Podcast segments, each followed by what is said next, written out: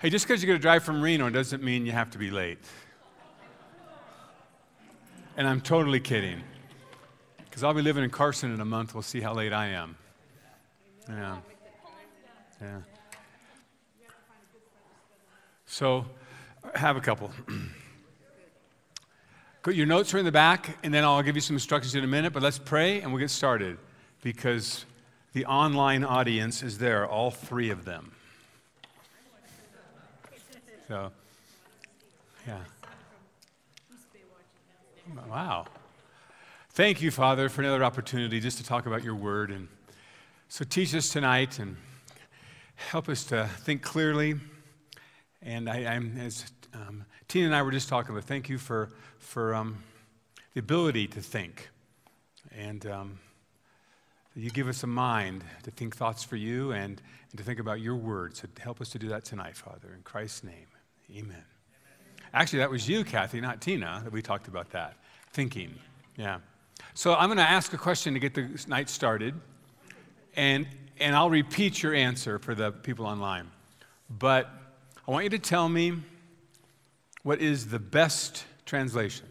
Do you don't got to get explanation, just tell me the best translation. ESV. ESV. Oh, second the motion. Okay, yes. ESV. Is this a cult or something? Do we have other translations in here that has ESV? Whatever one you're reading, okay? Uh-huh. King James. NIV. 84 or 2011? 84, okay? The Amplified Bible.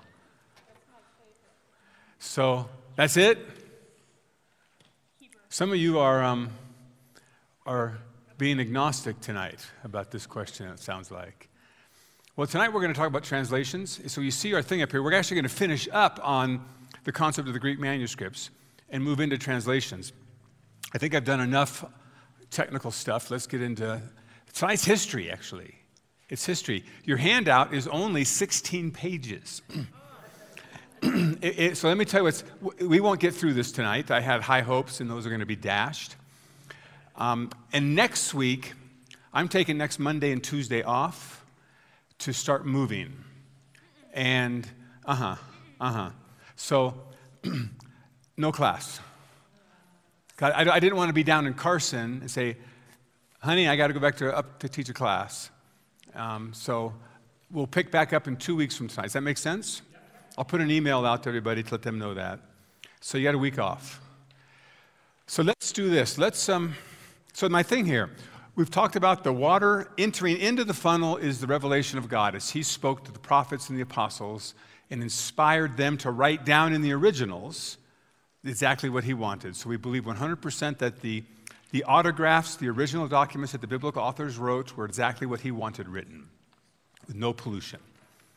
then, then those have, over time, were used, lost, destroyed, whatever, but copies had been made. And we know we have thousands and thousands of copies. In Greek alone, 5,800 or so. In Latin, 1,000. Total, about 25,000 in all the translations. And we talked about how, how much pollution entered in. And yes, there's tons of variants, but the process of textual criticism is getting us right back very, very close to the originals, where we can confidently say we, we pretty much know what Paul or Peter or Isaiah wrote, recognizing there are a few areas where we're uncertain. But how many areas of your theology that your core faith are affected by variance. Zero are, zero are, zero are canceled out. Maybe some of your favorite passages have some doubts to them, but no core doctrines of the Christian faith are in trouble. then, because we don't speak Greek or Hebrew in this room or Aramaic, have to be translated into English for us. And so the question becomes how much pollution enters in from a translation of a copy of the original. That's what we're going to start tonight. We're going to finish up on the Greek New Testament and talk about translations. So this is, um, th- this is a lot of history. And these notes, I don't want to just read them to you because that's boring, but I may do more of that than I normally do. Um, it's tonight and, and the next time we meet. Let's review. So we, we just kind of reviewed the big picture of that, that graph. But if you remember the manuscripts, we have like I said, 5,800 plus manuscripts that range from the second century to the 16th century. They come from three geographical areas Alexandria, the Byzantine Empire, and the Western Europe. And they, those different geographical areas had different variants in them. And so, so that's, that's one way we would ask how do we know what's certain? One of the ways is a variant or a, a variant that happens to have multiple geographical representations, probably more genuine than one that's just one geographical representation. So we talked about that last week. Um, then, then the manuscript situation in the Middle Ages, we got to talk about that for a minute because of we're moving into the New Testament Greek text as it was published by Erasmus. So we talked about the fact that the Muslim world took over North Africa and Eastern Mediterranean through Turkey. So by the 7th, 8th century, um, not many manuscripts are being copied because Christians have been diminished greatly. The Western world, Rome and the West, primarily spoke Latin. That's why we have so many Latin manuscripts. So, not a lot of Greek manuscripts. Once, once Latin became the overwhelming dominant language of the West, during the first couple centuries, Greek and Latin were the same. Latin's always been the official language, but most people in the West spoke Greek to probably the fourth century, third, fourth century. Augustine didn't speak Greek. He got greatly frustrated trying to learn Greek. So, he's a, he's a fourth, fifth century father. So, Latin had taken over by then, so no more Greek manuscripts being made there. But the Byzantine Empire still today narrowed down to Greece, but the Byzantine Empire spoke Greek, and all the majority of our manuscripts are from that area. So, but what happened in that area, Constantinople, which was a town Constantine started in the early fourth century and named it after himself in all humility, he, um, Constantinople fell to the Ottoman Turks in 1453, I think it is. And when that happened, the Christians dispersed to the west and they took their manuscripts with them. So let's go to the next page, page two. This, this happened at the same time as what's called the Renaissance. And does anyone know what the word Renaissance means? It means renewal, it means born again.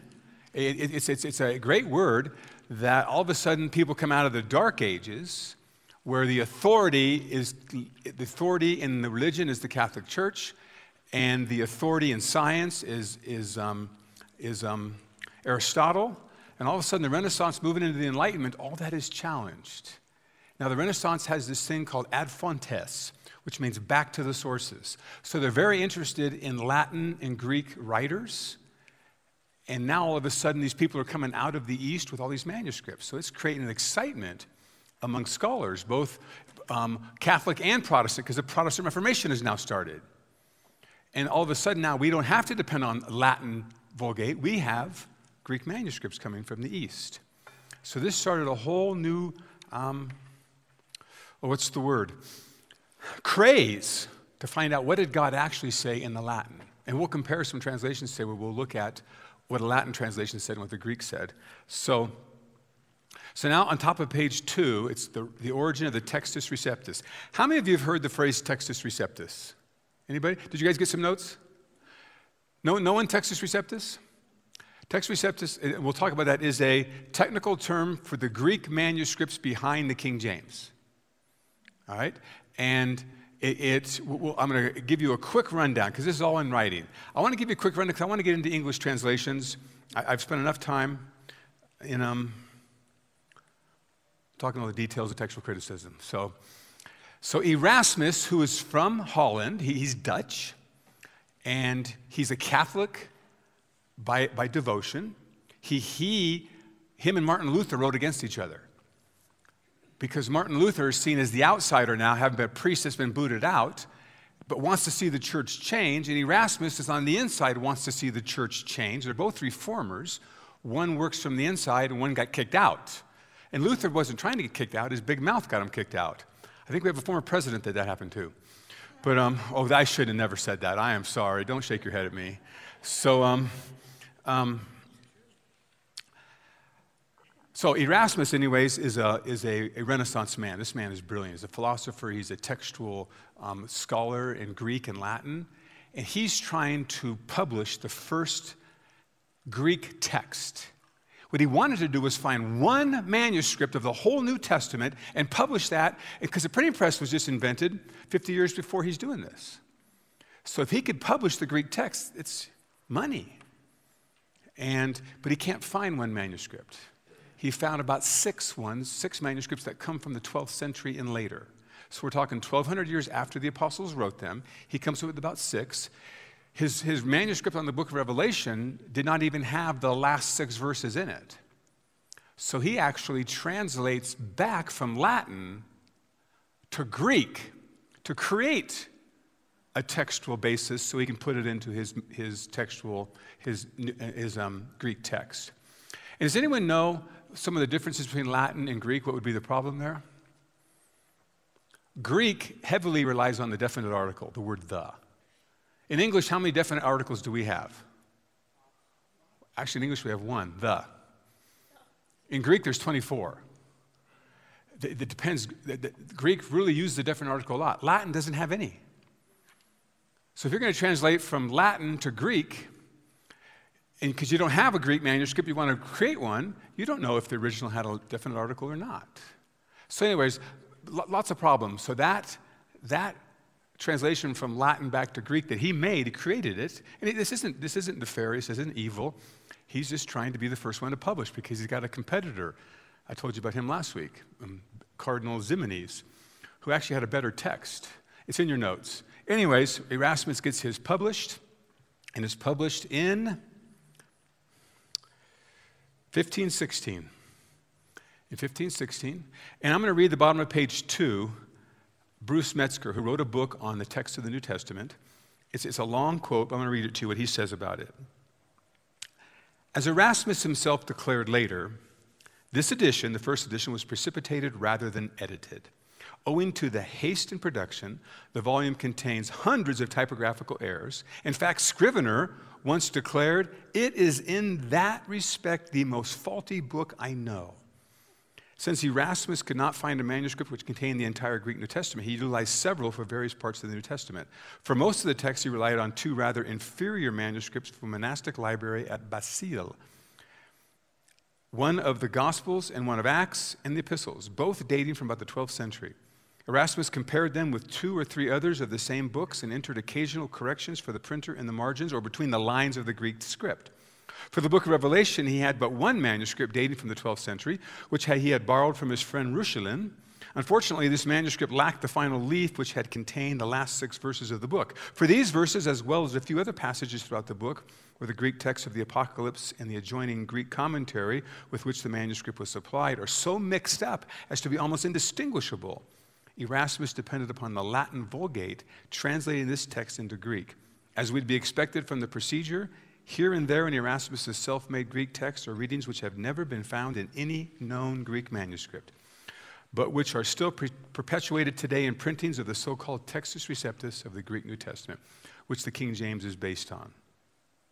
So, nonetheless, Erasmus prints it. He prints about five editions where he corrects them, finds more manuscripts or, or two. Multiple other editors came behind him. And so I, I want you to um, drop down to the third paragraph indentation on page three. It says, Another editor was Theodore Beza. You with me? So another editor was Theodore Beza. So Theodore Beza is taking Erasmus's text and then improving it little by little, and then publishing it because they're all making money. And that's making it sound like such a bad motive. We all go to work to make money, do we not? So these guys are just trying to do what they do. The preface to the second edition of, uh, oh, no, no. So uh, Theodore Beza, who was the successor to John Calvin in Geneva. So if you guys are Calvinists, this is um, when Calvin stepped down or died, Beza took over. Um, in his third edition of the 1588 1599, that the translations of the authorized version heavily relied upon. You guys know the King James? They didn't call it the King James when it was translated. They called it the authorized version. Why?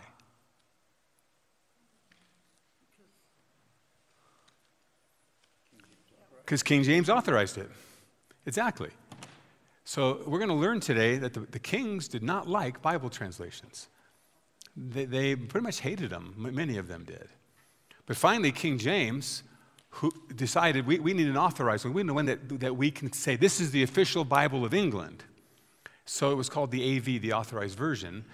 It became popularly known as the King James. So this edition became the text behind the King James. And the idea of the textus receptus comes out of this. And, and, and I want you to read this because this will become important in two weeks when we talk about why people got so upset when other Bible translations came out instead of the King James. In the late 1800s, early 1900s, when the American Standard came out, there's some new American Standard people in here, right? Who? So, the New American Standard is a revision of the American Standard. And the American Standards revision of the, of the revised, it's the British Standard from 1880 something, then 1902 or 1903, and then yours is from the 50s. When that came out, they were heretics because they weren't using the Textus Receptus Greek manuscripts. You see, because God inspired those things. And today, you'll run, if you ever run into a King James only, they'll tell you the King James is inspired based on the Greek manuscripts behind it. So let me read to you here what Metzger says. Thus, from what is, was more or less a casual phrase advertising the edition, because in, in in one of those editions, the, the Elzevir brothers says this The reader has the text which is now received by all, in which we give nothing changed or corrupted. So the word textum and receptum became known as the textus receptus. So this is what Metzger says. Thus, from what was a more or less casual phrase advertising the edition, what modern publishers might call a blurb, there arose the designation textus receptus, or commonly the received standard text. That's what it means in Latin, the received text. Partly because of this catchword, the form of the Greek text incorporated into the editions that Stephanus, Beza, and the Elzevir brothers had published succeeded in establishing itself as the only true text of the New Testament and was slavishly reprinted in hundreds of subsequent editions. It lies at the basis of the King James Version and of all principal Protestant translation in the languages of Europe prior to 1881. That's when we have the new British translation. So superstitious has been the reverence accorded the Textus Receptus that in some cases attempts to criticize or amend it have been regarded as akin to sacrilege. Yet its textual basis is essentially a handful of late and haphazardly collected minuscule manuscripts, and in dozens of passages, its reading is reported by no known Greek witness. So, so this is what's behind the King James. This is not to, to throw the King James under the bus, Randy. Um, th- this is simply to say, in the history of God's providence, God was pleased from 1611 to 1880s to use the King James as the primary translation in English. And untold millions got saved.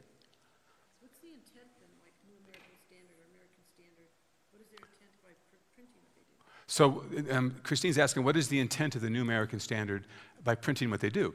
Because we're going to find out that in the 1800s, late 1800s, hundreds and hundreds and hundreds of manuscripts are being found that are much earlier than the manuscripts used for King James.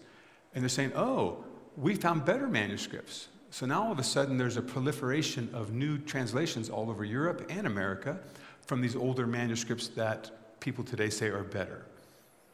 So, so um, do you guys remember when we talked about this thing? That 2 Timothy 3 16 and 17. Let's remember that. I know I'm talking fast, so slow down, Tony. I didn't even drink coffee today. Tonight, anyways. Paul is telling Timothy, the Holy Scriptures that you were raised on, they led you to salvation. And, and you know who you learned them from your mother and your grandmother.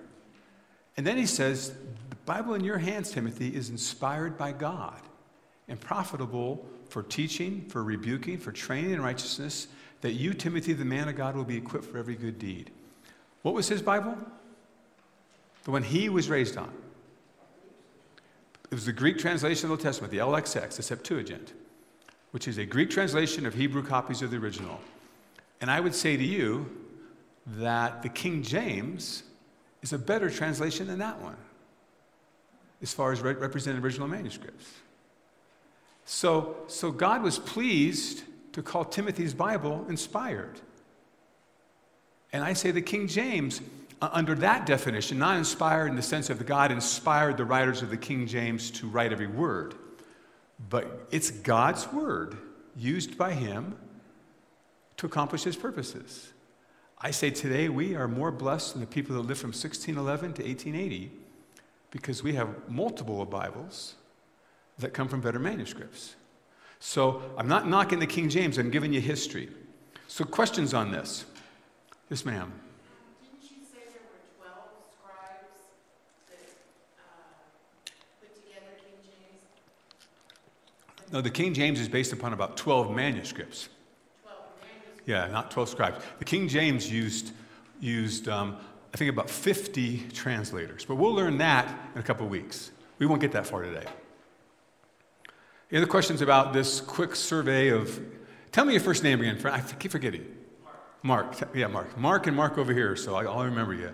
Mark with the dark hair, Mark with the light hair. So.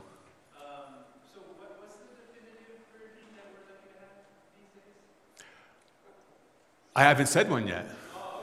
Yeah, and I'm not going to. But by the time we get done today, you'll see why. I have my preference. And if you're smart, you'll agree with my preference. Just messing with you, Mark.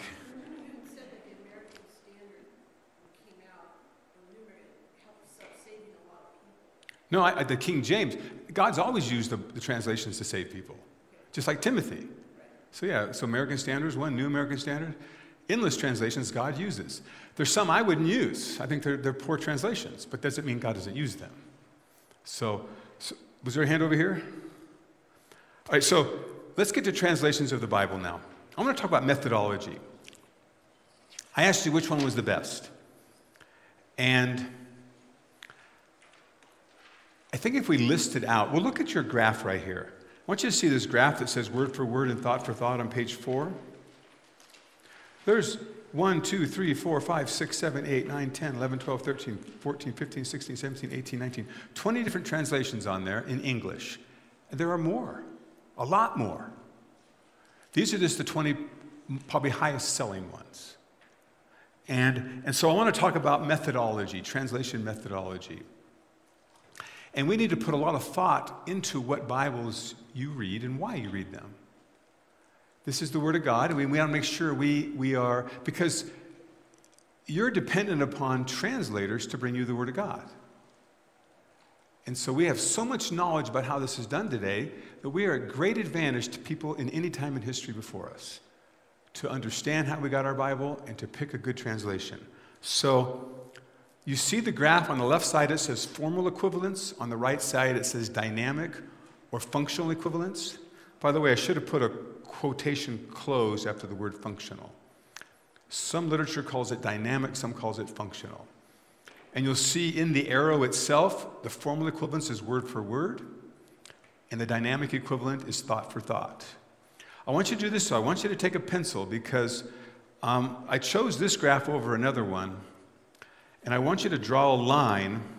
The far right, you see the message in the Living Bible. Do you guys see that? draw a line that separates the Living Bible from the CE Bible, CEV. So to the right of the line will be both the living and the message.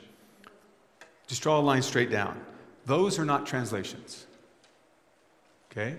Those are paraphrases. Here's the difference a translation is from one language to another. The Bible is written primarily Hebrew Old Testament with some Aramaic, and the New Testament is entirely Greek. We bring those into English, that's a translation. But then people, the Living Bible and the Message, the Living Bible is Ken Taylor back in the 50s, 60s, and the Message is Eugene Peterson, both godly, smart people, took the English and paraphrased it to make it very simple. So they're not translations, they're paraphrases. And I always tell people never use the Living Bible or the Message as your primary Bible. It's not a translation. Doesn't mean you shouldn't use it. About 20 years ago, Greek scholars and Hebrew scholars got together, and actually, if you look back four Bibles, you see the NLT. That's the New Living Translation. They took the Living Bible and turned it into a true translation that kept the same simplistic English, but yet is true translation, and good scholars did that. So definitely use that one if you like that Bible. So, formal equivalents. And you'll see down at the bottom of the page, I'm going to describe these, and we're going to come back and talk these translations. And, and, and Josie, I never got to the one you gave me. I'll have to do that in two weeks. It just today was crazy. Formal equivalence is this tries to achieve a word for word translation that still makes sense. If it was literally word for word, it would make no sense because Greek and Hebrew aren't English. The Lockman Foundation, who is the it's a nonprofit organization that owns the New American Standard. If you see on your chart up there, besides an interlinear, they claim the New American Standard is the most literal translation you can get today. Here's what the Lockman Foundation says in that paragraph at the bottom of page four. The editorial board had a twofold purpose in making this translation to adhere as closely as possible to the original languages of the Holy Scripture and to make the translation in a fluent and readable style according to current English usage. The attempt has been made to render the grammar and terminology in contemporary English. When it was felt that the word for word literalness was unacceptable to the modern reader, a change was made in the direction of a more current idiom, English idiom. They stuck to word for word as much as they possibly could. Now, again, I only had one hand go up for New American Standard. Any New American Standards? Raise your hand. Don't be, don't be embarrassed. Okay, that, that was kind of sheepish there. Just be bold. All right. And you, so, so this is the Bible. Did I tell you the story why I read this? I, I forget what I say to people. It's just, it's, it kills me. I got saved on a Friday night, Saturday morning, four in the morning, my friend's living room. Can't, you know, I, I remember them talking to me for hours and hours, and it just hit me, it smacked me across the face. Jesus is who he says he is, and I need to repent.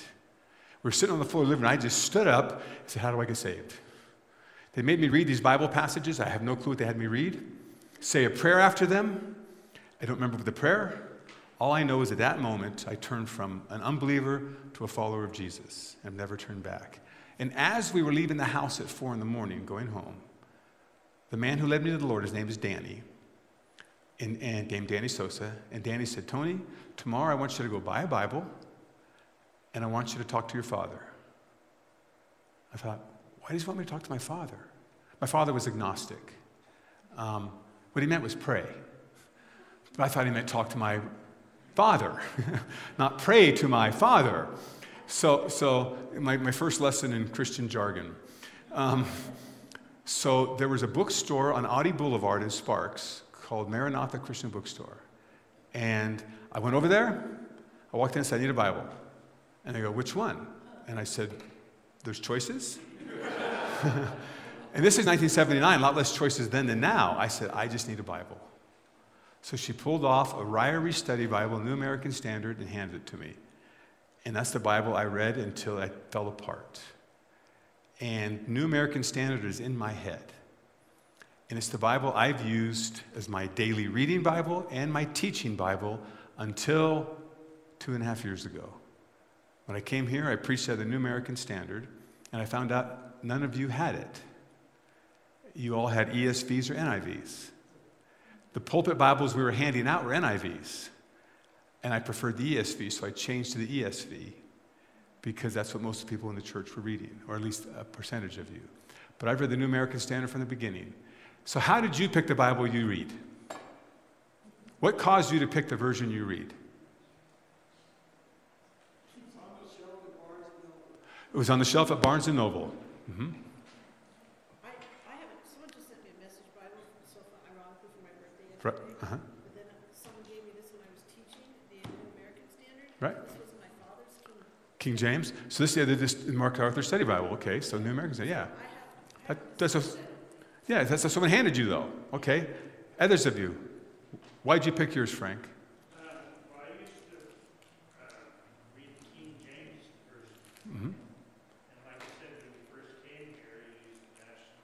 Right. Mm-hmm. But then when you switch to American Standard, when you switch to the ESV, for some reason it was more clearer. Oh, interesting. So you're a convert of mine? so for, for the people on, on the video, Frank used the King James until a couple years ago when I switched to ESV. He switched to ESV because it was more understandable. But for 30, 40 years, you read King James.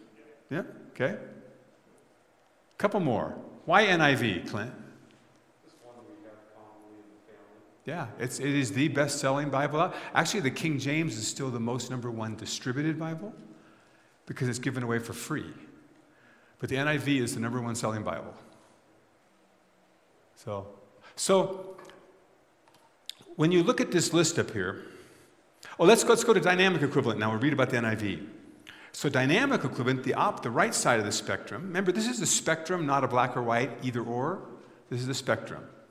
The dynamic equivalent or functional equivalent, on the other hand, strives for a thought for thought translation. These translations are concerned with getting the meaning of the text across, even if it takes twice the words that the original language used. The NIV's goal is to have a translation that is understandable to all the English speaking world. And we, are going to learn today that the NIV actually has three translations out to cover the whole English speaking world. So, Here's from the translator's introduction in the NIV. The first concern of the translators has been the accuracy of the translation and its fidelity to the thought of the biblical writers. They have weighed the significance of the lexical and grammatical details of the Hebrew, Aramaic, and Greek text. At the same time, they have striven for more. Striven, is, is that a word? Strove? Either way, these guys are translators. It must be a word striven for more than a word for word translation because thought patterns and syntax differ from language to language. Faithful communication of the meaning of the writers of the Bible demands frequent modification in sentence structure and constant regard for the contextual meaning of words. So that, that is a dynamic equivalent. We'll come back to this phrase in a minute all translations interpretation. I want you to look back at the scale now, okay? So, look, what, where's your Bible on the scale?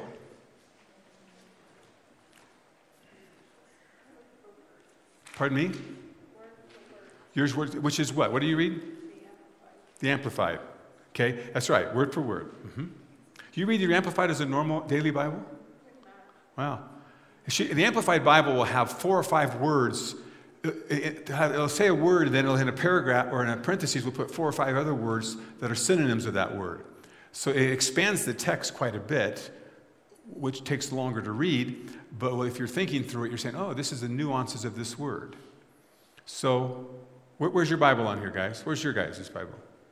Which is what? NIV, NIV okay? Is anybody right of the NIV? Who's right of the NIV on this scale? Anybody? No? Interesting. So you see the one just to the right of the NIV? It says NCV slash ICB. That's the New Century Version. They changed the name. ICB means International Children's Bible. And it didn't sell. So they changed it to the CEV and it sold. Some of these are for, that. that's probably for a fourth, fifth grade vocabulary. So, what happens to the Bible when you do that? What happens to the, the, original message that Paul wrote if I put it into an English to a fourth, fifth grade vocabulary? It gets diluted, potentially. Yeah. We'll look at a passage today where we can talk about that, where it talks about Jesus being an advocate. So, so, but if you're trying to reach a fourth or fifth grade level, works. You see on here, left of the NIV, it says the NJB, then the NAB. Those are Catholic Bibles. And in 1963, we have the Second Vatican Council. Before 1960, the Vatican Council, Second Vatican Council of the early 60s, Catholic Bibles had to be translated from the Latin Vulgate. They could not use Greek and Hebrew.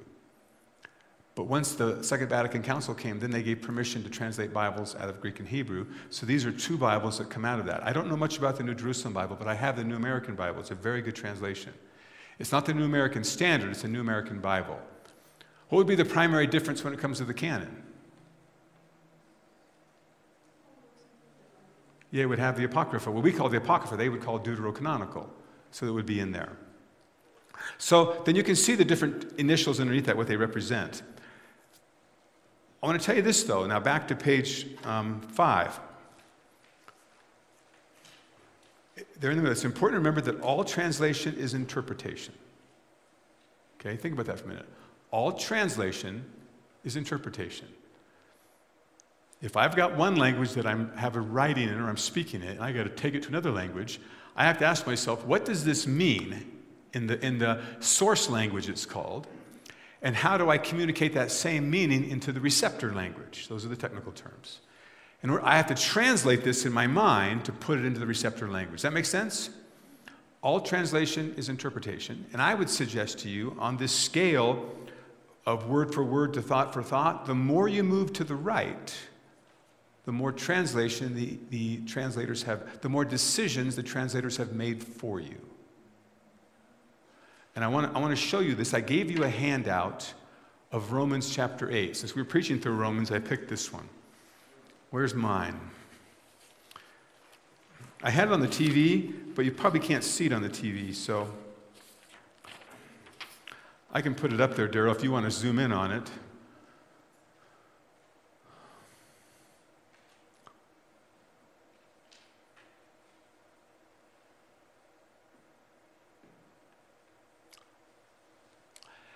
So if you oh, see here, to the left is the Greek text. I only put that there because I want you to see the amount of words used as it relates to each translation. We move to the right. You'll see that more words are taken in English to communicate the meaning of the Greek because that's the philosophy of a dynamic equivalent. Doesn't matter how many words we need to do, we'll use as many words as necessary to communicate the idea of the original. And it's not a bad, it's not a bad process. I just want you to know the more choices they're making for you on the meaning of words and phrases. So I want you to see here, it's color coded. I gotta put my glasses on. Can you see the color coding? Can you see in the Greek text, four times you see the word sarkos, or some form of that, sarki, sarka, and that is the word flesh. Can you see that? Is it coded in red? Tell me yours are color coded. Okay, because sometimes I do push the copy and I don't pay attention whether it's color. I want you to look to the right now to see how the New American Standard translates them. We'll start in verse 3.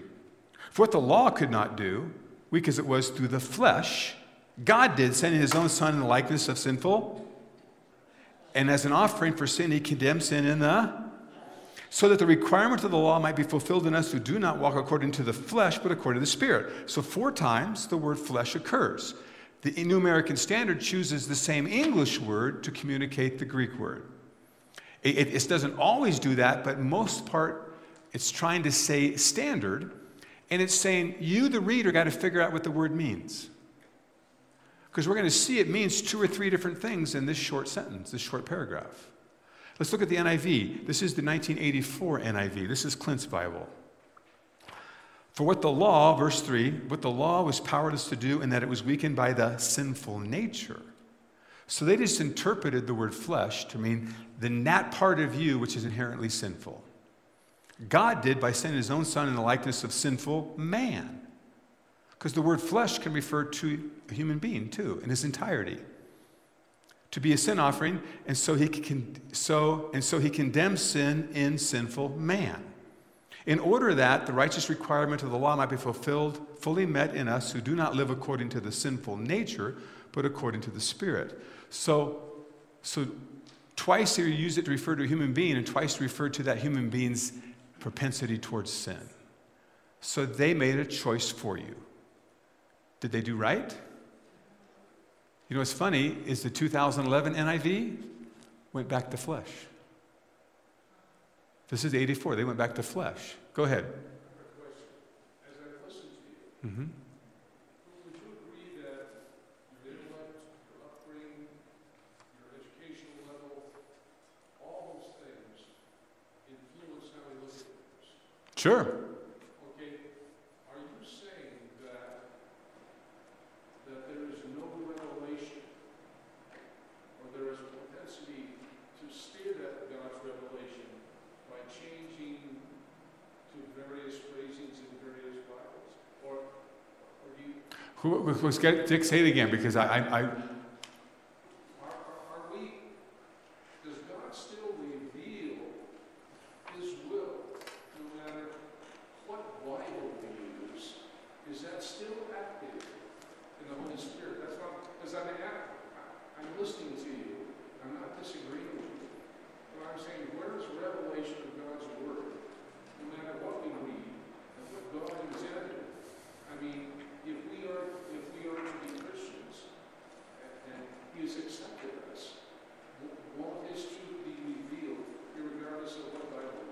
Well, then how do cults start? How do cults start? Cults start from thinking they heard from God, and they get way off. So, so he- he- here's the, your question: Revelation. You got to define revelation. I say this is the revelation of God. In English, this is the ESV. Um, now, have you ever heard of the neo-orthodox?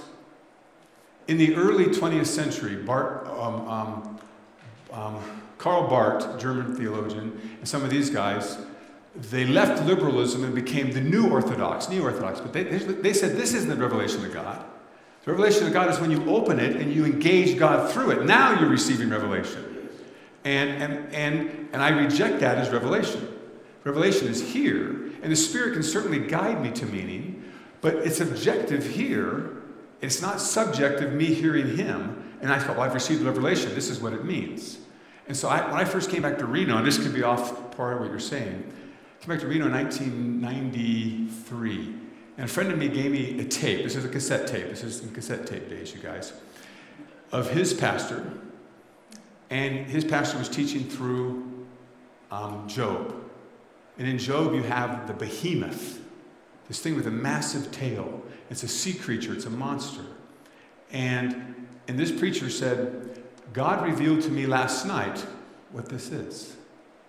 He revealed to me that behemoth was the demon over Reno. And we needed to do battle with it. And I go, okay, so, so now I mean, I'm not denying God can give revelations to people, but he just took a meaning of the Bible and, and completely ignored Job and said, God told me what it meant. That scares me, Dick. So I, I want to keep the word revelation to be God revealed his word. And there's 66 books of the revealed word of God. But I don't want to deny God guides us, leads us, talks to us. I want to keep it at a lower level than revelation. Now, I'm not, I'm not revelation as I just defined it. I'm not sure I'm addressing your question. Well, don't we, don't we interpret the Bible, depending on whether we're Christian or Catholics or Lutheran? Sure. And that's that last piping. Yeah, well, I mean, there's all the different interpretations. Okay. So, so, so, so let's, let's back up. And then, then back up, then move on. We're all raised certain things. How many of you changed your faith system as you grew up? Your faith system. So you were raised one thing and changed to another.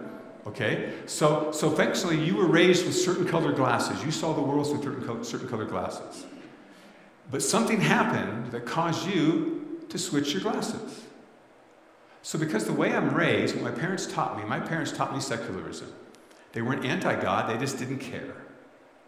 And so there was no need for God in our home. And um, so I didn't have to overcome anti God, but I, we never prayed. Well, we prayed, we said a prayer at dinner every night. It's just kind of a, it meant nothing. I had to say it before I could eat. Um, my mother learned it in a Catholic orphanage. But besides that, we never even talked about God. I changed my glasses that night when I got saved to where I have a different worldview that I've developed. So, yeah, we all have different perspectives, but I think you can change your perspective. So, with that, we're gonna we're gonna we're gonna talk here. I want you to see here. Now, look how the NLT does this. Verse 3 The law of Moses was unable to save us because of the weakness of our sinful nature. So God did what the law could not do. He sent his own Son in a body like the bodies we sinners have. And in that body, God declared an end to sin's control over us by giving his Son as a sacrifice for us. He did this so that the just requirements of the law would be fully satisfied for us, who no longer follow our sinful nature, but instead follow the Spirit. So you can see verse 3 is way longer. And you see the blue section there? The blue section is a explanation of the blue in the other verses. He condemns sin. But they had put condemn sin to be, he declared an end to the sin's control over us by giving his son as a sacrifice for our sins. Is that a translation or is that a paraphrase? See, to me, it goes beyond translation. It, it- yeah, it's, it's more of a commentary. And it's not necessarily wrong, but I, here's my view, guys, and you guys can reject my view. I say on that chart of the arrows, from the NIV to the left is what your primary Bible should be. This is my opinion. Take it or leave it. Because, because they've done less interpreting for you. And it puts on you that God gave you a mind. I always say this God gave you a brain, God gave you a Bible, God gave you the Holy Spirit, and God gave you the people of God. And those four things should guide our Bible reading. And when I come up with an interpretation of a text that absolutely no one else does, and as I share that with the community of God, I think I should say, hmm, I missed it. You know? Even if I claim the Spirit gave it to me, like Behemoth is a demon over Reno, I, I think that is misleading to people. Ignore the normal meaning of the Bible. Just let God tell you what it means. I, think that's dangerous. So that, that's my bias, guys, and understand it is a bias. So um, there's other color coding here you can read, but, but we, I want to look at a couple more translations just to show you this. If you know see in your notes, um, let's make some other comparisons of various translations that we use. Let's look at 1 John 2 1 and 2. Okay? It's going to be on your screen because I don't want to print all this.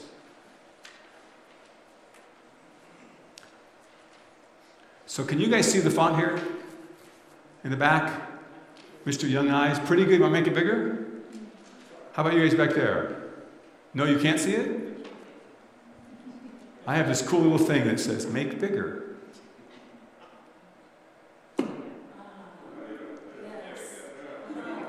Okay, you guys should have spoke up a minute ago. Um, so, so look at the left. The left is the ESV, the middle is the 1984 NIV, and the right is the message. Okay? So on the left we have we have an ad if anyone sins, I write to you children that you won't sin, but if you do sin, we have an advocate with the Father, Jesus Christ the righteous. So what does the word advocate mean? Someone on your side. Okay?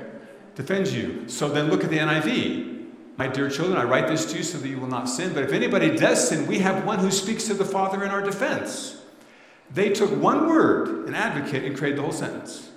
Because they're concerned that the English reader they're trying to reach, the level of understanding education, may not fully understand advocate. Now, if you go back, that's in 84, go back 2011, they went back to advocate. Now, the message, which is not a translation, is a paraphrase. I write this, dear children, to guide you out of sin but if anyone does sin, we have a priest friend in the presence of the Father, Jesus Christ, righteous Jesus. What, exactly. Exactly. I'm not going to repeat that because it's on video. But what, what does priest friend mean? Don't encourage her. Come on, Annika, relax. Um, see, to me, that's not helpful. It doesn't help me, anyways. But nonetheless, nonetheless, did you have a hand back here?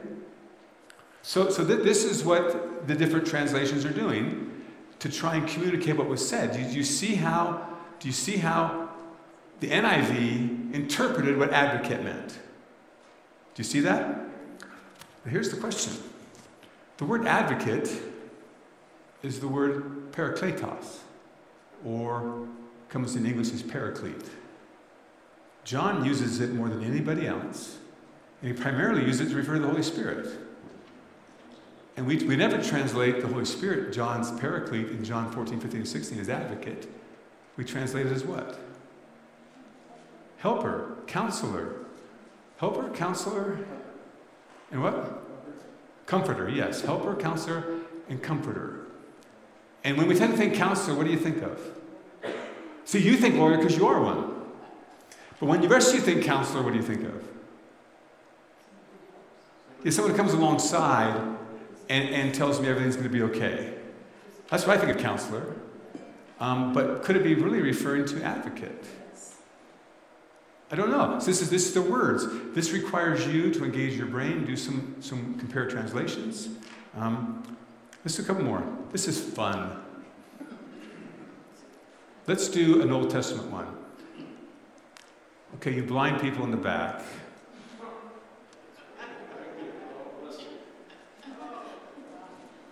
Oops, that, that, one, that one screwed it up. Let me do that. Your favorite passage, Randy's King James. The Lord is my shepherd, I shall not want. First time I heard that, you know what I thought? Why doesn't he want him? That's what it says. the Lord is my shepherd, and I don't want him. um, but that's not what it means, obviously, but that's what I, the first time I read, that's what I thought. And so, but you see how, what's in the middle there? This is the NIV 2011. The Lord is my shepherd, I lack nothing. So the Old English word want meant lack. I shall not want for anything, I shall not lack. We don't use the word that way anymore. So the NIV brought it into modern English and made it better. So, so the, the, to the right is the NLT. The Lord is my shepherd, I have all that I need. So they took what's actually a negative statement, I shall not want, and made it a positive. I have everything I need. Are they, have they changed the meaning? Was it pretty good? They Don't like it, but have they changed the meaning? I, th- I think it's saying the same thing, it's just being positive instead of negative. So, so let's go down here now. This one I, I'm, I'm still working through. Even though, even though I walk through the valley of the shadow of death, that, that's, a, that's a precious saying. I never knew wh- where that place was or what it meant. But how does the NIV do it? Even though I walk through the darkest valley. So they completely drop the word death out. And they interpret death as a very difficult time in your life. So this is a metaphor. It's not referring to a valley I walk through. It's referring to a hard time in my life. And then the, the NLT, even though I walk through the darkest valley, the same thing. So which one, which one do you like? So, so she's traditional here. First one too? Why? Just makes more sense. So cool. So, so you guys have been reading the Bible how long? How many years? 50? You're not even 50 years old back there. So, yeah. So, you guys, which one do you like? Do you, you guys are old in soul. Yeah. Hmm. Go back to your arrow chart, you guys. Look at your arrow chart. Do you see the to the right NIRV? You see that in red? NIRV about two thirds of the way over? Everybody? That is the NIV Reader's Version. And it is designed, much like the International Children's Bible, to hit an elementary school grade reading level. So, so they, the NIV, the best selling Bible in the world, but they wanted to put a Bible out that got the children, but wasn't advertised as a children's Bible. Because when you buy a children's Bible, what does a child do? Outgrows it. I'm not carrying a children's Bible to Sunday school anymore. Go back to the left now, the TNIV. Right next to the NIV is the TNIV. This is today's NIV. This one pushed the limits on gender neutrality. And boy, did they get the snot beat out of them by the academic world. I mean, unbelievable firestorm. England was okay with it. America was not okay with it. And this is, you know, 20 years ago. Today, it's, it's, it's not, not an issue. Um, maybe it should be, but it's not in the translated world. They didn't go that far, but they did so. They did so. Let's do this one. They did. Um, in the beginning, God. Um. Let us make man in our image. In the image of God, He made him, male and female. He made them. Let us make man in our image. Let us make human beings in our image. And then He made took the him because English does not have a singular gender neutral. They have to go plural. He made them, which is gender neutral. And so, so things like that. They didn't go so far as to say, didn't call Jesus the Son of God, but called him the child of God. They didn't do that. But they went far enough to where they were accused of bending to political correctness. But in fact, that wasn't the issue. It really wasn't. They're asking the question does the, is the generic he still exist in English? So, Judy, when you were a child, not trying to point out that you're, you're, you're more than 39, when Judy was a child, um, and many of you in this room, if you saw some writing where it was very clear he referred to people in general, they had to choose a pronoun in the singular to refer to people, and they would choose the male pronoun. Greek does it, and so does Hebrew. Not anymore. There are no more gender um, neutral singular pronouns, so that we, we turn them into plurals. They. And that's the way language is changing. And yes, it's politically driven to some level, but folks, you can't stop language change. That's why you need new translations, which we'll see in a bit if we have time. What Wycliffe translation looked like. You can't even read it. So, questions so far? I've been flying through here. We're going to do one more. Any questions? Ladies, this one is for you. Men, you can't talk. We'll see if, um, whenever I say that, you men don't obey the rules. Imagine that. So, look to the left. Likewise, husbands, live with your wives. This is 1 Peter 3, this is the ESV. Live with your wives in an understanding way, showing honor to the woman as the weaker vessel. Don't be laughing yet. Since they are heirs with you of the grace of life, and if you, so that your prayers aren't hindered. So the weaker vessel. Look with the, the new, the Holman Christian Standard Bible did. Okay? Husbands, in the same way, live with your wives with an understanding manner as uh, understanding of their weaker nature. So they took the word vessel and made it their nature. So, ladies, what is the weaker nature? What does that mean? Ladies, I hear men's voices. Pardon me? Demeanor. But what does weaker then mean? Okay, so let's, let's go to the next one. This is the NRSV, the New Revised Standard Version. So in the history of Bibles, there's the Revised Standard Version, came out in 1950s.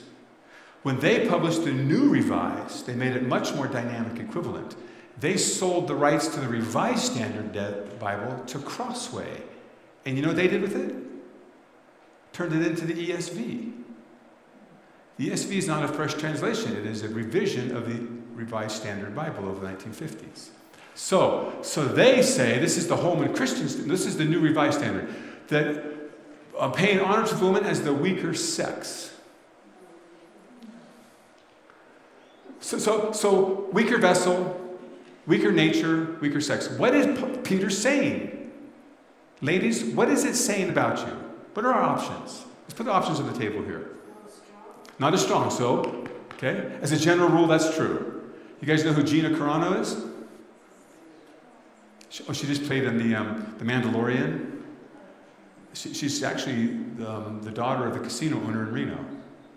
So Glenn Carano owns the, the, the, the casinos in Reno. Anyways, that woman is bad.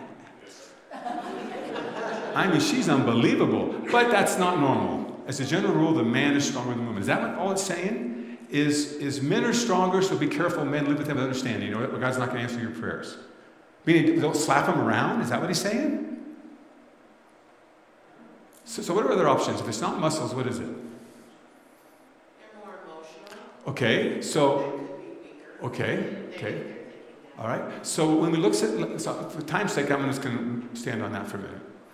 Um, we, we used to have a poster at our office in Reno, large staff, 25 people at Grace Church, and it showed this f- field of flowers with a butterfly landing on a flower and a buffalo foot stomping on it. Not the butterfly, but the flower next to it. And it said, men are butterflies, no, men are buffaloes, and women are butterflies. And now, whether you ladies like that or not, here's my understanding. So go back to verse, the first one. Weaker vessel. The word weaker is an adjective, and it is modifying the word vessel. The word vessel has a couple different meanings. It can refer to sex organs. It can also refer to a piece of pottery. So, weaker then is now modifying this word vessel. Do you guys know that all words have a range of meaning? God, I want to step back. I was supposed to do this at the beginning. All words have a range of meaning. So please, let's step back with me. I'm going to do a little exercise. We're going to do it quick. Daryl, what kind of time do I have? 30 minutes. Cool, lots of time. I'm going to say a word. I want you to tell me what it means. The word trunk. Okay, elephant's one. Count them for me. Count them for me, Nathaniel. Trunk, elephant. Tree. Tree. Car. Suitcase. Chest. Chest. I like a chest, a trunk. Different than a suitcase, but like I have a trunk at the bottom of my bed. Okay? So that's five. Physical body. From here to here is my trunk. Six. Central, what does that mean? Okay, so so there it's almost used metaphorically. But here's a friend of mine. I did this one time. He's he's a, a, a telephone install man. He said a trunk line is an area where all the telephone lines come in together. They call it a trunk line. So it's a technical term. I've done this before. We've come up with nine different meanings before for trunk. So if I say I hit the trunk, have I eliminated many? So what have I eliminated? I hit the trunk. So, so that eliminated tree? I've eliminated car? I can hit the trunk of a car. I am not very bright if I hit an elephant. So, so it, that, see what I'm telling you, all words have multiple meanings, but context narrows it down. I hit the trunk with an axe and yelled timber. See, now the context, you don't even think about the range of meaning for the word trunk. The context immediately flooded your mind and excluded all possible meanings except that one, because that's how quick your mind works. So, the word vessel, what did Peter's readers think when they saw weaker vessel? Did they think a sex organ? And then what did that mean? Did they think, did you hear that? Good. So, so um, I, I, hold to what you said. I could be wrong. But my experience, um, I, I, could even take the word, since the word weaker modifies a vessel, fragile. And um, men are butterflies, women are, men are buffalo, women are butterflies. Men can crush ladies. Husbands can crush their wives. Now, Wives, you can crush your husbands too. I've been crushed. But as a general rule, in my office for marriage counseling of 27 years now, very few men come to my office crying for what their wife said to them. I've had many ladies come in crying because of what the husband has hurt them. So that, if that's the interpretation, then these two on the right, I think, are missing it. Because they took the word weaker and made it about them as a person as opposed to a metaphor for fragile. So that's my opinion. So that's where interpretation came in. The more they tried to smooth out to make it dynamic, they interpreted it, and I go, I'm not happy with it. I'm not happy with it. In fact, the NIV, the 84 NIV does this more than 2011, has a penchant for removing metaphors and figures of speeches. And, and because they're fearful that the reader doesn't understand the figure of speech, so they just interpret the figure of speech and bring it into English. All right, with that. Any, verse, any verses you want to look at real quick? What's that? Revelation. Uh oh, Revelation. Revelation 17 5. Okay, give me a second here. Revelation 17 5. Okay? So, we're going to talk about prostitutes, are we?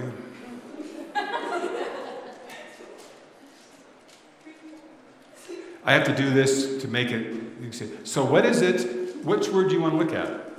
So it says, I different. Okay. It says, um, it says mystery, comma, Babylon the Great.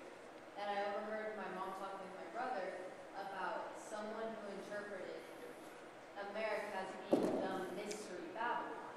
Gotcha. Okay. So, so what was your first name? Rachel. Rachel was saying, she was asking the question you see up there. Look at the, look at the one in the middle here, which is the Holman Christian Standard. That on her forehead a cryptic name was written, colon. And what's that name? Babylon the Great, the mother of prostitutes. So she's saying someone told her that this is interpreted as America. They take the colon out, and it's called the Mystery Babylon. And America is the Mystery Babylon. So, what did I tell you about punctuation in Greek manuscripts? There isn't any.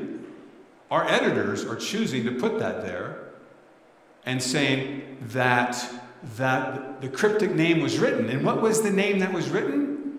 Colon, the name described in. And you can see put all capital letters. So our editors have chosen that to communicate clearly. But that's what translators have to do. Where do I put, since English is filled with punctuation, where do I put punctuation to communicate what the author communicated? So it's not necessarily wrong, but is it justifiable? How would we determine if that was a good translation? Look at the rest of the book, look at multiple translations. If you notice up there, they all do semicolon, semicolon, semicolon, or colon, colon, colon.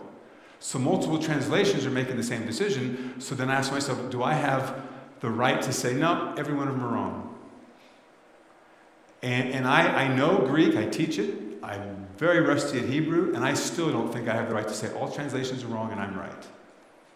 I just don't think I can do that. I, I think I'm foolish to do that. And then the other one, um, But I asked the comma between mystery, comma, Babylon. right, so that this, what version, New King James, let me pull New King James up. See, yeah, um,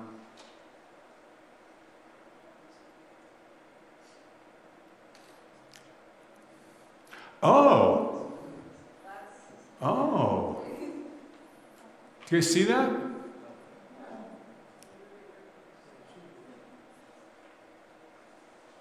Okay. Now you've got me thinking here. I missed your point, I think. I'm talking away and not even talking about what you were saying. You need to interrupt me. You see, here she says mystery, comma, Babylon, and you're saying that your friend says this is America and it's the mystery Babylon. yeah, this one says mystery, comma, Babylon. Right, right, which makes it different things. And, and this is interpretation. Here's what I would say for this one always be careful when someone's confident the Bible's predicting something about America. And I'll tell you why. We are so arrogant that we think it's all about us in Bible prophecy. I mean, I, I saw some things on Facebook that the world has come to an end now that the election's been stolen. I'm not, not, not looking at your political opinion. So obviously the Antichrist is coming soon. I go, wow, the rest of the world has been suffering greatly for a millennium, but now that America's suffering, it's the end of the world. That is arrogance. So that's my, I'm arrogant. So I want to look at another one up here. Since you brought it up, where do we bring in words that are a bit offensive? Look at this one. So, harlot, prostitute, and, and whore. The word whore shouldn't be in the Bible. Or should it? What did John mean? Is John trying to get people to say, whoa, this woman, this woman is an economic system, and most likely a country. I believe in the context of John writing it, the first fulfillment, this is Rome. I do believe all prophecy has multiple fulfillments. So what it holds for the future, I don't know. But first it's Rome. And Rome is going down. That's what this is saying. And, some say it's Jerusalem. And Jerusalem did go down. So, anyways, um, do we use provocative words like that in translations? Do you want your kids reading that? They just did, Daryl, so. so, okay, any questions on translation before we look at the. Um, What, which one is that on the left? on the left, that's the New King James. On the right is the New Revised Standard Version. Yeah. I want to interpret myself, I don't want Which, which is how I am too. I want to interpret myself too. So here's what I want to do I want you to take your notes. The back of your notes has a page that, page 14 and 15, if, if you would separate them from your notes, I, I, I, want you to, um, I made a decision that I regret now, but I want you to separate those so you can look at each version of the English Bible and those notes. Uns- pull them off the staple. Pull them off the staple. 14, 15.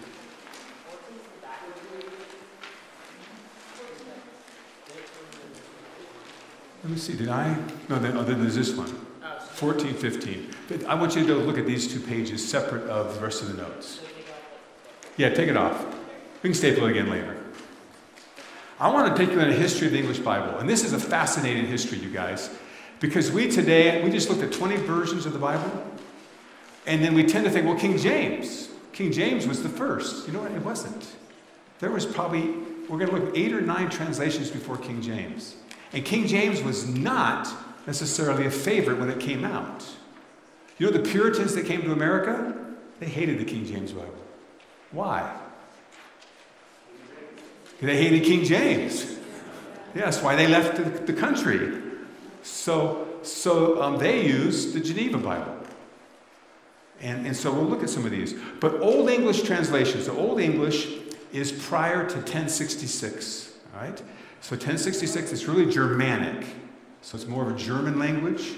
That Germany, people had, had crossed the sea to England. The German tongue had had, because when you, when you get geographical people, people here, that some of those go over here, there's no longer contact between them, a language will change. It's just natural.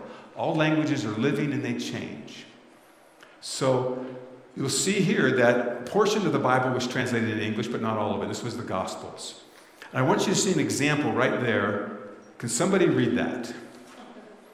This is Old English. This is the second paragraph of page six. No, no, I want you to pull those aside, but go back to your notes. I apologize, you guys. Rip off 14 and 15, keep them next to you, and go back to page 6. I apologize for confusing you.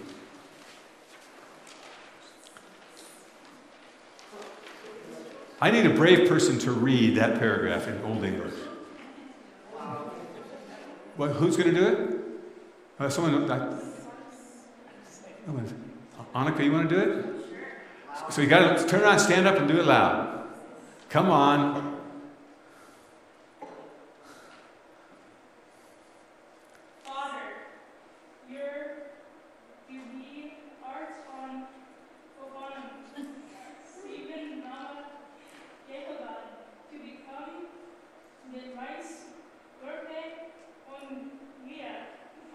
Ooh, we, I like that.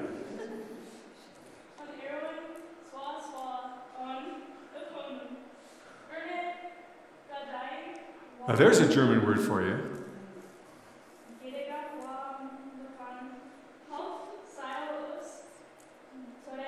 Okay. Oh no, do the next one, because this will give you the hint of the passage. Okay, go stop there, Annika. So what, what, what passage is this? What's that?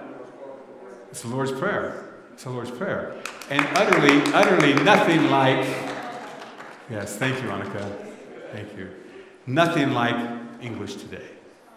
So Old English is, is English has changed drastically, as much as any language has changed. In 1066, the Norman invasion, Normans were the French, comes over to England, and French and English mix, and now we have what's called Middle English. Okay? And that is our first whole Bible translation, Middle English. And that's John Wycliffe.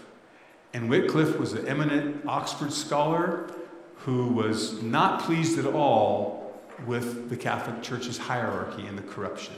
He wasn't trying to change the Catholic Church to a different church. He's just the person that says this, this is not working. And so he, he, he and one of the reasons he believes that is because people don't know their Bibles. The priests don't know their Bibles. And so he wants to bring the Bible into the vernacular because what Bible are the priests reading? They're reading the Vulgate. That's the official Bible of the Catholic Church. If they don't know their Bible well, and nobody else reads Latin except the very educated, then the priests aren't teaching the people the Bible. So Wycliffe wants the Bible in English. And he translates it. And he gets in a world of trouble for it. And I, you can read all this yourself. I, this is the part where I'm not sure what to read to you, what to, to summarize for you. But Wycliffe, to us, a hero, to the Catholic Church at the time, and to England, he's a bad guy. No, he was not killed. He died, he died natural causes, but his bones were dug up later burned and ashes put out to sea. Or in the Thames River, and they went out to the sea. That's the book you're reading, Wide as the Waters. That's where that phrase comes from. Um, so look at the second paragraph. The first version, 1380 to 1384 of Wycliffe's Bible, was quite literal and actually had little to do with the translation. He had little to do with translation work. The other people did it for him. The second edition adopted a more dynamic translation, but was finished four years after Wycliffe's death. His disciple John Purvey was one of the major moving forces behind both editions, though Wycliffe's edition was a literal translation of the Latin. He didn't do Greek and Hebrew, he did Latin. And by the way, this year, 1380, when was the printing press develop, um, invented? 1450s. So his is handwritten. And, and there's still copies today that people have. So, um, Wycliffe, Wycliffe's Bible, I'm quoting here from this website. Wycliffe's Bible was nevertheless a landmark in the English language. Over 1,000 English words were first recorded in it, most of them Latin based, often through French, including barbarian, birthday, canopy, childbearing, communication, cradle, crime, dishonor, emperor, envy, godly, graven, humanity, glory, and you can read them all. Um, as well as as well as well-known phrases like an eye for an eye, woe is me. However, not all of Wycliffe's neologism, neologisms, what does neologism mean? Yeah, lo- logism is logos, word. Neo means new. So you make a new word. We do it all the time today. You know? Happens all the time. You guys make new words all the time.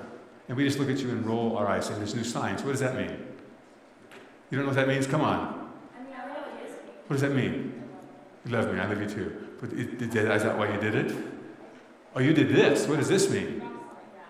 Oh, okay. Okay. So you don't love me. Okay. That's okay. I've, I've been rejected before. So not all neologisms became enshrined in the language. For instance, mandament, decrisive, cratch. I think we should bring cratch back. I have no clue what it means, but that's a cool word. Cratchity. Yeah. So, so anyways, I want you now to go to your page 15 or 14. And you want to read it? Is that what you said? This is a little closer, you guys. No? Wycliffe, 1380. This is English, you guys. Gotta read it loud. It's all part of the game.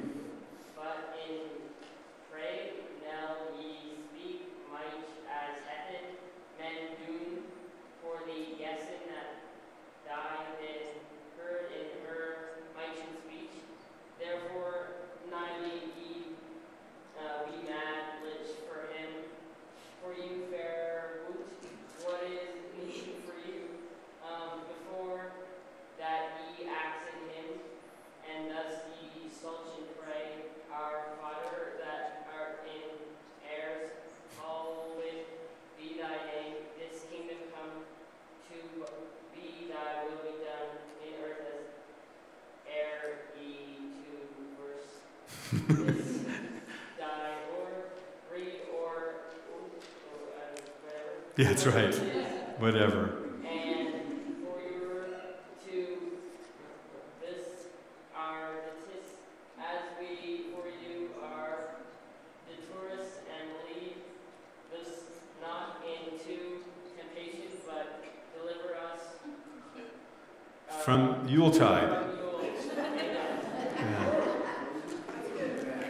Job, Nathaniel. This is, this is for fun, you guys. Now we get to modern English translations, and now we have a slew of them. So Wycliffe dies in, um, what year did he die? I thought I put it in there. 1388, is that what I put in there? Yes, there is. So that's the second, uh, after his death. So he died before 1388. Um, now we got to jump 120 years. Okay, 140 years before the next English translation. So very clear English translations were suppressed. This was not, if you wanted to keep your neck, you didn't translate the Bible into English. And um, so. Well, this, this time, this time, Wycliffe's time, the Roman, the Western Church is Roman Catholic, all of them. And so there is no, there is no Protestant movement. By the way, you know what the word Protestant means? Protestant. So it's kind of funny. We say we're Protestants, but you know, you're claiming to be a protester. You know, when you, when you say that. They're protesting, uh, Martin Luther was protesting the, the indulgences. But the first Bible is William Tyndale's Bible. But we got a little history here. In 1408, the Archbishop of Canterbury, Thomas Arundel, convened what became known as the Constitutions of Oxford. It stated that any person that was caught with a Wycliffe Bible could be tried for heresy. The seventh of the 13 constitutions. Right? So, by the way, stop there. Do you think today's emphasis on what you should not say, what you should not read, what you should not own is new? It's not. Humans do this all the time to control people. The seventh of the 13 constitutions read The translation of the text of the Holy Scriptures out of one tongue into another is a dangerous thing, as blessed Jerome testifies. Who's Jerome? He translated the Vulgate in the fourth century. All right? Because it is not easy to make the sense in all respects the same. As the same Blessed Jerome confesses that he made frequent mistakes in this business, although he was inspired. There you go, Dick. So, um, therefore, we enact and ordain that no one henceforth do by his own authority translate any text of the Holy Scripture into the English tongue or any other way or any other by way of book, pamphlet, or treatise, nor let any such book, pamphlet, or treatise, now lately composed in the time of John Wycliffe, aforesaid, or since, or hereafter to be composed, be read in whole or in part, in public or in private, under pain of greater excommunication. Till that translation has been approved by the diocesan, the bishop of the place, or if occasion shall require by the provincial council. Let him that do contrary be punished in the same manner as a supporter of heresy and error. And how were they punished? Flogged and killed sometimes. So, um, so this is the constitutions of Oxford in 1408. A hundred years later, when, we, when Tyndale comes on the scene, these are still in place. You still cannot own a Wycliffe Bible or translate the Bible yourself, or you will be excommunicated and potentially um, um, persecuted.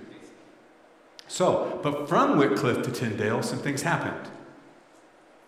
The printing press, these are positive things. The printing press, the revival of learning in the Renaissance, the influx of Greek manuscripts to the West after the fall of Constantinople, and the plethora of translations on the continent. So now we have Spanish translations, French translations, Italian translations, German translation, and Luther's being the most influential. Now enter William Tyndale. Okay? So English is behind the curve. Tyndale was, so you can read that. He was deeply influenced by Erasmus. Remember, all these guys are Protestant. I mean, all these guys are, um, um, at this point, when did the Protestant, when did Martin Luther nail the 95 Thesis on the Wittenberg door? So I asked the question, I got to think if I know. I think 1507 or 1509. Someone Google it. 1507 or 1509. Say Martin Luther, 95 Theses. So, this is the time where Luther is standing against the Roman Catholic Church practice of indulgences. He was not condemning the Roman Catholic Church. He was not trying to change the church. He was not trying to start a new church. He didn't like indulgences. You see, they were building St. Peter's Basilica. Who's been there in Rome? St. Peter's Basilica. Have you been inside? What was your first thought when you saw the extravagant gold? 1517, so I was off completely. It, it, blew me away. Absolutely blew me away the beauty, the grandeur, and the amount of money it took to build that. But as they were building it, they ran out of money. So they sent priests out to collect money. And they sent one named Tetzel to Germany, Martin Luther's town, in Worms. And he had a little jingle. You guys know what indulgences are? An indulgence is you pay money to the church, and one of your relatives in purgatory gets forgiven or, or lessens their time or lessens your time when you go there. So, so the jingle that Tetzel was using, uh, when a coin in the coffer rings, a soul from Purgatory Springs. So Luther is incensed because they're coming to Germany and taking all these peasants' money, taking advantage of them to get their relatives freed from purgatory when they can't afford this. So Luther is incensed. So he writes up in Latin 95 theses, 95 discussion questions on, on, thank you, 95 discussion questions on the, the validity of indulgences. This was designed for his fellow faculty at the University of Wittenberg. But someone took it and translated it to German. And it started a firestorm, which resulted in his trial for heresy, his denial, his refusal to burn, to, his refusal to deny his writings. He had to go into to hiding and eventually starting the Lutheran Church. So it's at this point that Tyndale enters in. And so here's what we're going to do we have five minutes, and way too much to talk about in five minutes. I want you to take these, go read them. It's, um, it's, it's, I wrote it, so it's phenomenal reading. Um, but there is a book that I told you about last week. It's called Wide as the Waters. And it's, it, it, it's Tina's reading it now. Um, she says the vocabulary is a little, little um, tough, but I, I, I enjoyed it. And there's this one here anyone can borrow. It's called A Visual History of the English Bible. And this was written by, written by a professor at Multnomah, one of my professors. And this, he takes you through all the stuff that's in here with all the history and the intrigue and the mystery and the murder, the mayhem. I mean, it's, th- this is unbelievable what a government will do to stop people from reading the Bible. We look at it go, Are you kidding me? We have amazing freedoms here. Not always true in the English speaking world. So read through it. Yes. Mhm. Anyone can borrow that if they want. I lend books all the time and I rarely get them back, except Tina's going to bring my book back. She told me she would. So, so any last questions?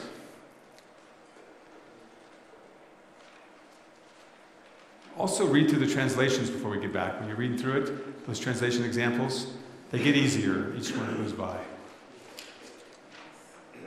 No questions? Go ahead.